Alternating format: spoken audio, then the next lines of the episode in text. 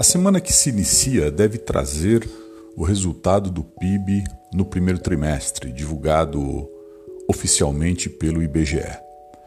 Os dados antecedentes que projetam o PIB do primeiro trimestre mostram que provavelmente, a despeito do recrudescimento da pandemia, principalmente nos meses de março e abril, embora abril não entre nessa estatística, porque já estaríamos aí no segundo trimestre, mostram que a economia conseguiu ser mais resiliente do que se projetava inicialmente.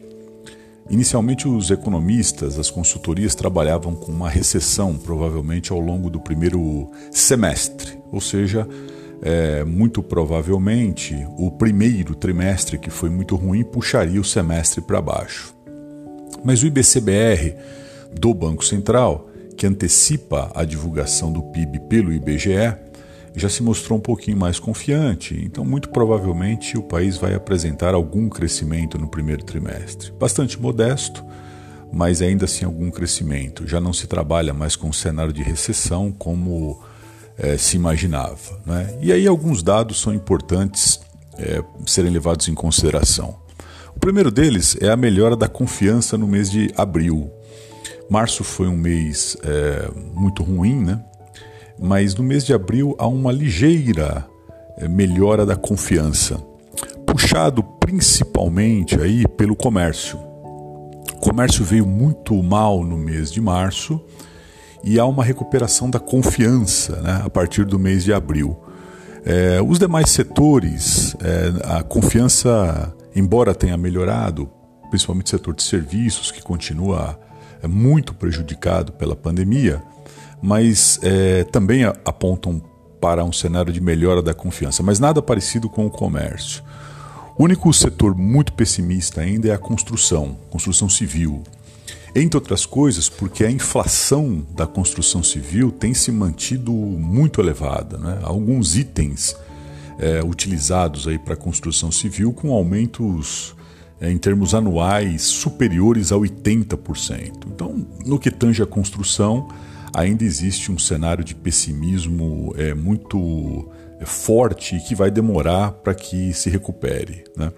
Por outro lado, os IGPs é, que são os índices é, gerais de preço calculados pela Fundação Getúlio Vargas e que capturam muito o preço de atacado e principalmente são muito sensíveis à variação do dólar, continuam em patamares muito elevados, superiores a 30% se pegarmos, por exemplo, abril de 2020 contra abril de 2021.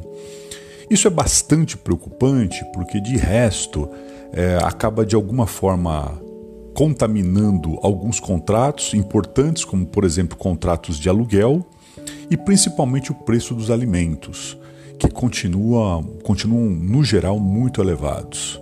A inflação só não teve um repique mais alto porque o preço, por exemplo, de é, serviços continua segurando a inflação. Embora a inflação esteja, em termos anuais, acima da meta, mas se nós pegarmos a projeção para o ano de 2021, ela deve ficar ali é, acima é, do, do, centro da meta, mas é, ainda é, controlada. Né? Até porque o Banco Central já reiniciou uma trajetória aí de alta da taxa Selic e deve continuar com essa trajetória agora no mês de junho.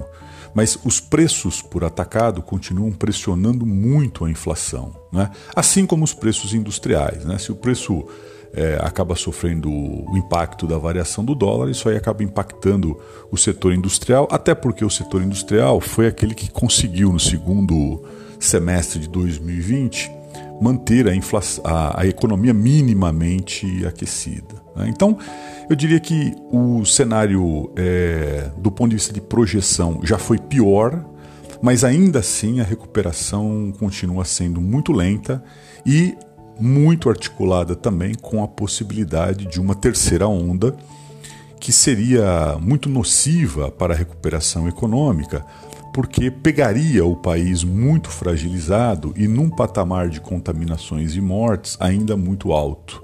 Isso aí certamente causaria prejuízos econômicos para uma recuperação um pouco mais forte no segundo semestre.